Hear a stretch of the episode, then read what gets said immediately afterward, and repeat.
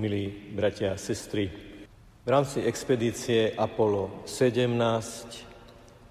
vystúpil na povrch mesiaca v roku 1972 muž menom Eugen Cernan.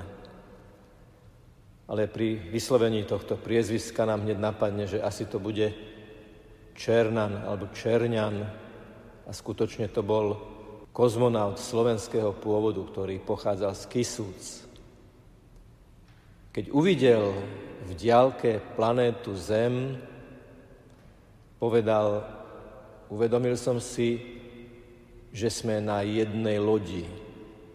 Dnes sa, bratia a sestry, veľa hovorí o tom, že sme na jednej lodi, lebo ľudia na celom svete, bez ohľadu na kontinent, bez ohľadu na vzdialenosti, prežívajú to isté, ohrozenie a disciplínu, ktorá súvisí s tzv. koronavírom. Čo robiť v tejto situácii? Ten pohľad na planétu Zem, o ktorej ten istý Evgen Černian vyznal, že prežíval Božiu stopu vo vesmíre, Božie krásne stvoriteľské dielo, že to vlastne vzniklo lebo Boh povedal a bolo to dobré. V knihe Stvorenia, v knihe Genesis sa až 11 krát opakuje slovo povedal, keď sa opisuje, ako Boh stvoril svet. Ale vieme a vyznávame, že Boh nestvoril svet len na začiatku, ale jeho slovo ho udržuje v bytí. Boh svet stvoril a tvorí. Svet aj v tom najhlbšom osobnom zmysle slova, že Boh svojim slovom tvorí ľudí a tvorí človeka. Božie slovo má dosah na to, čo sa s nami deje, aký sme, aké sú naše vzťahy. Kým v knihe Genesis Boh povedal a čo povedal sa uskutočnilo, v dnešnom evaníliu je už veľmi jasný apel na počúvanie Božieho slova. Lebo Ježiš hovorí, a potom mu to aj vytýkajú, že kto počúva Božie slovo, kto zachová moje slovo, neuvidí smrť na veky. Slovo chovať, zachovať pochádza zo slovného základu, ktorý znamená vlastne dávať pozor. To znamená zachovať Božie slovo, znamená predovšetkým dávať pozor na Božie slovo. Je to to slovo, ktoré keď počúvame, tak je to nielen prijatie akustického signálu, nejakého zvuku, je to nielen prijatie nejakej informácie pre intelekt, ale je to živé slovo, ktoré oživuje naše srdce. Je povedané, kto zachová moje slovo, neuvidí smrť na veky, čiže v pozitívnom zmysle slova, kto zachováva moje slovo, ten bude žiť a bude žiť v plnosti a smrť na ňo nebude mať dosah. Osobitne v týchto dňoch si uvedomujeme silu slova, pretože obmedzený v pohybe, obmedzený v aktivitách, obmedzený v spoločenských kontaktoch sme odkázaní na počúvanie slova. Aj vy, drahí bratia a sestry, ktorí ste pri rozhlasových príjimačoch alebo pri internete, akýmkoľvek technickým spôsobom je to riešené, teraz počúvate slovo. Celú svetú omšu budete počúvať ako slovo. A tak si položme otázku a aj si na ňu krátko odpovedzme, čo v tomto kontexte znamená zachovať Ježišovo slovo tak, aby to prinieslo dobré duchovné ovocie. Lebo Ježiš hovorí, kto zachová moje slovo, neuvidí smrť na veky. A to môže byť aj smrť motivácií, to môže byť smrť vzťahov, to môže byť odumieranie chuti do života.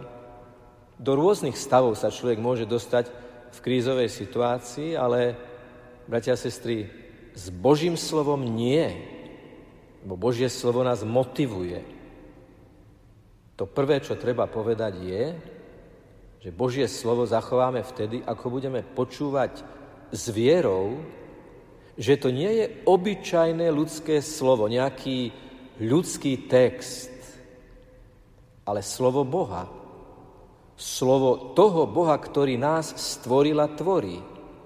Slovo toho Boha, ktorý najlepšie vie, čo potrebuje naše srdce. Zachovávať Božie slovo môžeme len vtedy, ako počúvame s vierou, že je to slovo milujúceho Boha adresované nám ľuďom, nášmu srdcu, nášmu svedomiu, áno, aj nášmu intelektu, nám ako ľuďom, ktorí žijeme vo vzťahoch. Keď v týchto dňoch počúvate cez rozhlas a televíziu Evangelium, presne tak ako v kostole si môžete urobiť tri krížiky na čelo, na hruď a na ústa, na znak toho, že chcete, aby vám pán posvetil rozum, jazyk aj srdce a prenikol tam. To je prvé. Počúvať Božie slovo s vierou, že je to Božie slovo, slovo všemovúceho, tvorivého, tvoriaceho, milujúceho Boha. Ale ak chceme Božie slovo zachovať, tak ho musíme aj rozímať a meditovať. Musíme sa pri ňom pristaviť. Ak máme v týchto dňoch viac času, veľmi by som vám odporúčal, zoberte si do ruky Bibliu, otvorte si ju, sadnite si, pomodlite sa k Duchu Svetému, ktorý inšpiroval biblické texty a čítajte. Napríklad Evangelium dňa. Čo mi chce Boh povedať týmto slovom? čo chce Boh povedať tu a teraz mne v mojej konkrétnej životnej situácii. Pamätám sa, ako mi raz jedna staršia sestra, staršia pani povedala, vieš, vždy, keď idem do kostola a počúvam tam Božie slovo, vždy mám odpoveď na to, čo práve prežívam. Je to jeden text, bratia a sestry, áno ale Duch Svetý spôsobuje, že v každom človeku rezonuje práve tak, ako je to potrebné pre našu spásu a pre prehlbenie našej lásky. Čiže ešte raz to zopakujem, ak chceme zachovať a zachovávať Božie slovo, musíme ho počúvať s vierou a rozímať v tichu nášho srdca, v tej komórke, v tej izbičke, do ktorej sa zavrieme nie preto, aby sme sa izolovali od ľudí, ale preto, aby sme si našli čas s Bohom, z ktorého práve čerpáme silu na to, aby sme vedeli byť s ľuďmi v láske, trpezlivosti, dobroprajnosti a empatii. No a to je vlastne to tretie. Potom, ako sme Božie slovo počúvali s vierou, potom, ako sme slovo rozímali vo vedomí Božej prítomnosti, je tá tretia fáza vykonávacia, spečaťujúca a to, že slovo sa telom stalo. Slovo Boha sa stalo praxou nášho každodenného života.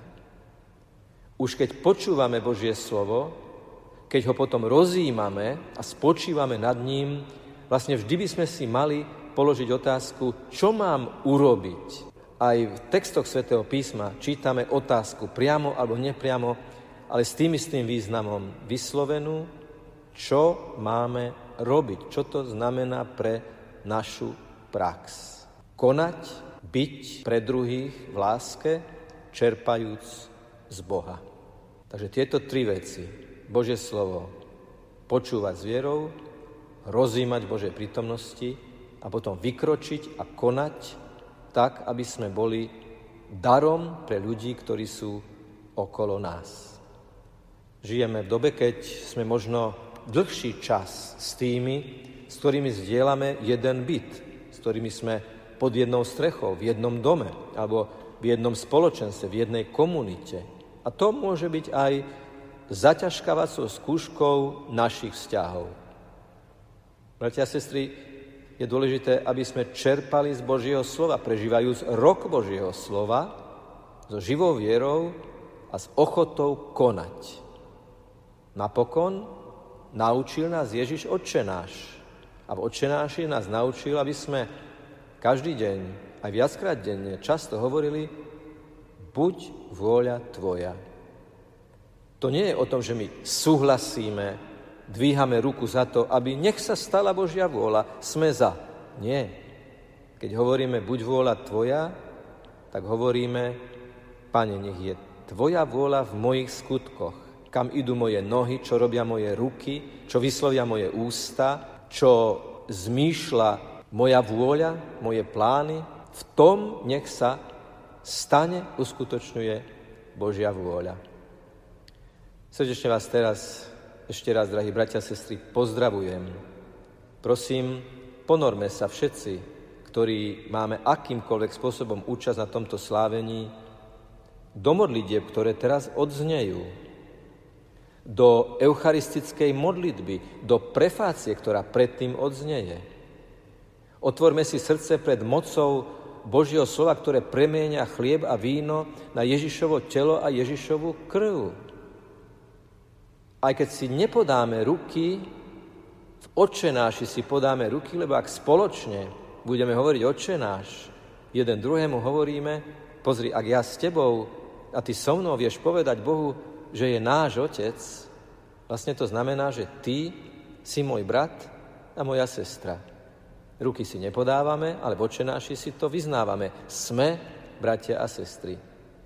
A keď Sveta Omša skončí, tak je dôležité, aby po bohoslužbe slova a po bohoslužbe obety nasledovala tá bohoslužba každodenného života. Nech je pochválený Pán Ježiš Kristus.